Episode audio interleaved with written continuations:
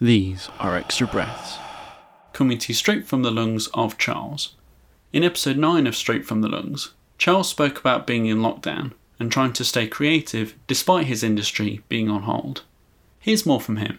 I think at the beginning, I quite liked having a bit of time off, to be honest with you. I was quite busy, and I am quite busy in my life generally um, with everything that I do. And so it was quite nice to have a little bit of time off and not have anybody expect me to do stuff. You know, a lot of time there was like deadlines and, you know, how's this coming along? When's that going to be done? You know, can this be done for then, sort of thing. And then all of a sudden, it basically stopped overnight, and nobody really expected anyone to be doing anything, which was really quite nice. I then, for a few weeks, you know, had very little motivation and really couldn't find the motivation to do stuff, which was, I think, what happened for everyone. And then, sort of now, as we're sort of starting to see some light at the end of the tunnel almost, I'm sort of starting to get that motivation back to start working on projects and creating things and getting ready for when we go back to normal life, as it were. But there's been a lot going around, sort of saying that people with CF, you know, we're used to this, we've been doing this for a while. But actually, I would disagree quite a lot. I think, you know, although we do spend a lot of time in hospital, and I have spent a lot of my life in hospital, it's very different. I can't see other people. I can't go out and do things for myself. I have left a couple of times, but only for exercise, really. I've met my girlfriend in the past week or so for like dates in a field where people aren't, or in, in, in our gardens, you know, maintaining social distance and all of that.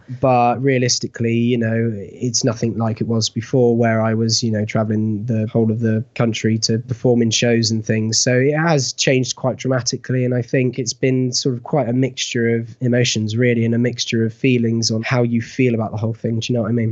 I think having something like CF really teaches you how to achieve what you want to achieve despite those sort of obstacles. You know, whether it was me sat up in my window like Julia and her down in the front garden like Romeo, and we were just talking, which happened, you know, at the very beginning when she would drop our shopping off and things. That is how we would see each other. And then obviously, thankfully, we've got things like FaceTime and Skype and, and text messages so we can we can still chat and phone calls and things. Yeah, I think it, was difficult at the beginning. So whilst we don't live together, I live with my mum and it's just me and mum in the house. She did stay here a lot, but when I said, "Look, I think I'm going to go into isolation on on the day that I chose to," we had a very, it, to be honest, it was quite a quick discussion because she was still working at the time, so it was impossible for her because obviously she stayed in my room and things like that to go to work to then come back here. You know, whereas my mum was still working when I decided to isolate, but I mean, my room's downstairs, her room's upstairs. Thankfully, I've got my own bathroom. She's got her own bathroom, so the only room we really shared was the kitchen. So at the beginning, with how me and mum handled it, was very much she'd touch anything that's dirty and I'd touch anything that's clean, basically. If anything came into the house, she'd wipe it down with gloves and bleach and then I'd put it away. Then I'd do all the cooking and she'd then do all the washing up and then I'd put all the washing up away. So we had a very good system, something that could work because it was me and my mum. But if it was me and my girlfriend where we were sharing a room and things like that, that would have been, I think, impossible with the fact that she was still working. Then, of course, she stopped working, but I'd already started isolating. But to be honest, I mean, we've spoken about it recently where we discussed her isolating for a few weeks and then maybe coming and living here. But having her on the outside to go and get my medication, my food, anything we might need has been, to be completely honest with you, so invaluable. I mean, I, I have sisters and I have a, a, dad and things as well who are all quite close by, but solely just the the sort of nature of her work, it, it really worked quite easily for her. If I went, look, we've run out of this, would you mind just nip into the shop to grab some? And she'd go and get it. And so that sense of it's been great. But of course, the sense of not having that person that you, you know, ultimately love and want to be with, not in that close proximity and only really being able to see them from a distance and things has been really difficult. Yeah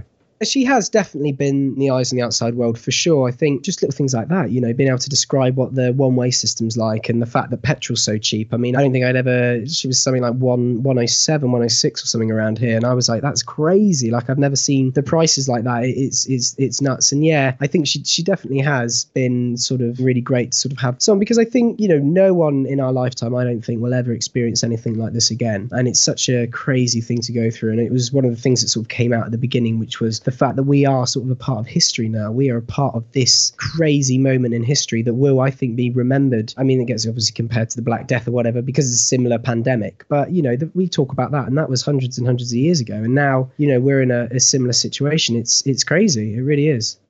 During lockdown, Charles celebrated his two-year lung transplant anniversary.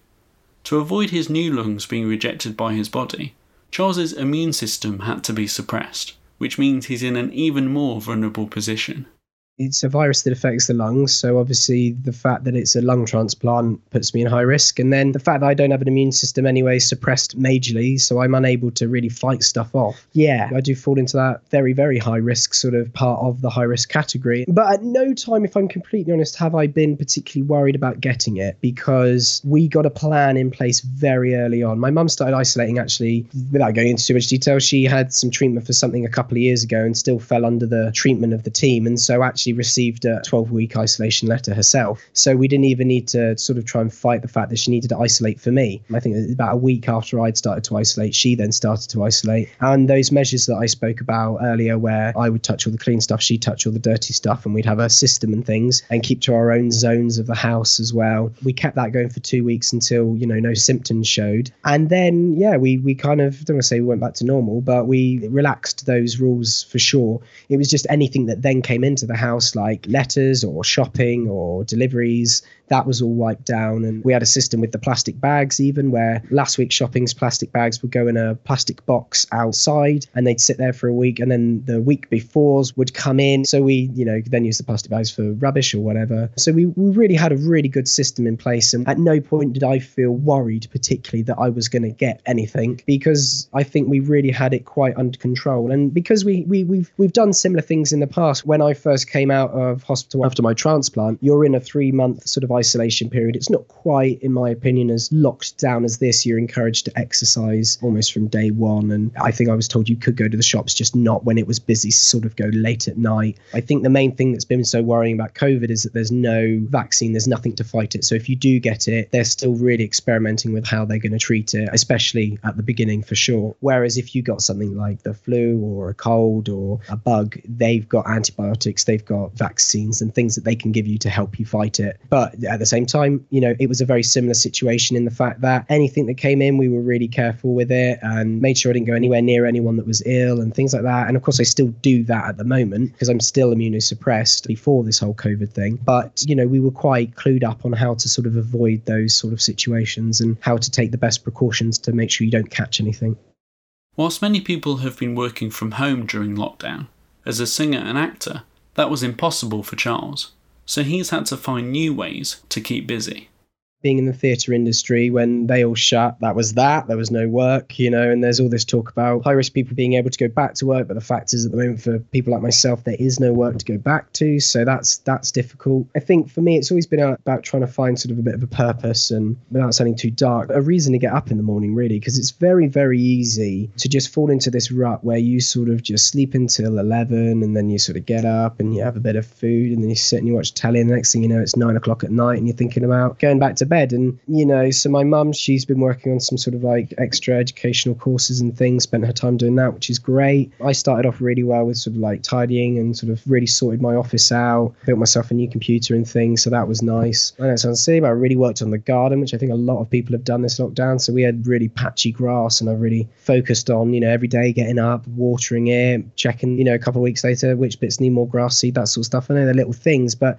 they're things that you can focus on. And one thing that I always said when I was on the transplant list, I was unable to work. Uh, I never knew whether I'd be able to commit to things, you know, one, because of my health, but two, because of whether I got the call. I spent my time, and that's where I learned my videography, my photography. I set up a marketing agency for theatre. So we run marketing campaigns for theatre productions and things. And I learned all of those skills whilst I was on the transplant list. And so I look back, and although it was sort of three years where I couldn't do anything, I don't ever feel like I wasted it. And I think for me, I personally, and I don't ever want to push this sort of mentality or this thought onto anybody else because everybody's in a different situation. But I personally don't want to look back at lockdown and think, okay, I didn't do anything, you know, because I'm not in a deep state of depression. My mental health at the moment, thankfully, is in an okay situation, which is good. I'm healthy, you know, which is great. So to then look back and go, oh, I didn't do anything, that would be a tough pill to swallow, especially considering that I've been in this situation, but been in a much worse situation mentally and physically last time. For me, you know, I want to be able to just look back and go, okay, I did this with my time in lockdown,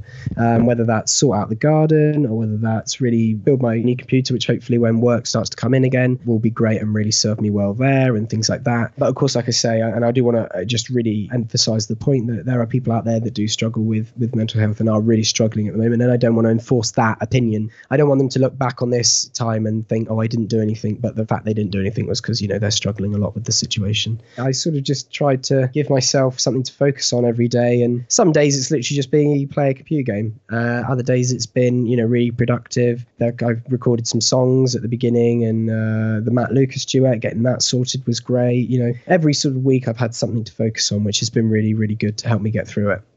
As various industries have been gradually able to open up again, the performing arts probably won't be returning until 2021 it's worrying. It's really worrying times at the moment, without a doubt. There, you know, even once they all open up again and things like that, it's probably going to be next year before I, I personally can start to look at that sort of situation. For example, Hamilton's just come out on Disney Plus, which is a massive musical. It blew up in Broadway and it's just opened in the West End a couple of years ago and has blown up there as well. And I was watching it last night and they kept touching hands and kissing and being really close. And I was thinking, what are you doing? What are you doing? But obviously, it was filmed three or four years ago, I think. And so, you know, that really does make make it clear the fact that you can socially distance the audience, but you can't socially distance the cast. That's the difficult thing. You know, you need a certain size stage to be able to get a certain amount of people on. But then there's people like Jason Manford, for example, made a really valid point that I can't believe I personally didn't think about because without sounding I'm trying to plug it, I'm doing my own one man show next year. What about a one man show? You don't need to socially distance a one man show. There's only one man or one woman on stage. Do you know what I mean? So when those sorts of points are being made, it does really feel like it's being forgotten because cinemas are open, they're socially distancing the audience there. And if it comes down to the cast situation, then, you know, you can just reduce your cast. If they say, look, you can open up theatres, you can have performances in there, because at the moment they're saying theatres can be open, they just can't have a performance. And people are going, oh, what, is everyone just going to go and drink in the bar? Um, and I actually think that a lot of theatres have just opened up their bars just for the sake of it. And so, you know, I think it gives the opportunity for theatre to get really creative, to maybe try and put on a show, you know, that's in the West End right now, like Wicked, with 10 people and see what they can do. Do you know what I mean? It won't be the same thing, but it would be interesting to see. And then you've got the other aspect of it could be a one, two, three man show, you know, or, and woman and whatnot, and they could get that theatre a third or quarter full or whatever with the social distance seats, but they can then live stream the live performances to people's homes to try and make up the ticket revenue. Like there are ways around these things, and it's when you start to think about those sorts of options that yeah, you do feel like theatre really has been forgotten at the moment, and it makes it a really worrying time because it's not just people's work and people's livelihood livelihoods, but it's people's release, it's people's entertainment and step out of their their normal life at the moment to be able to watch that. You know, a lot of the massive things going around them at the moment on social media is basically saying, "Oh, remember that Netflix program you watched last week to get you through lockdown, and remember that music you listened to and that show you watched live streamed." Well, that's the arts, and the arts at the moment aren't getting any help, kind of thing. You know, so it is worrying times. It is, and I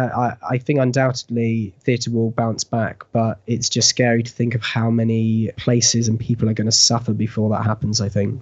There's almost something really inside of you that connects to music or theatre or shows or films. And, you know, all of that falls under the arts category. And so it'd be really interesting to see, you know, where people would have been in this whole lockdown situation without any of that. Lockdown is episode 9 of Straight from the Lungs, which you can listen to at our website, lungspodcast.co.uk.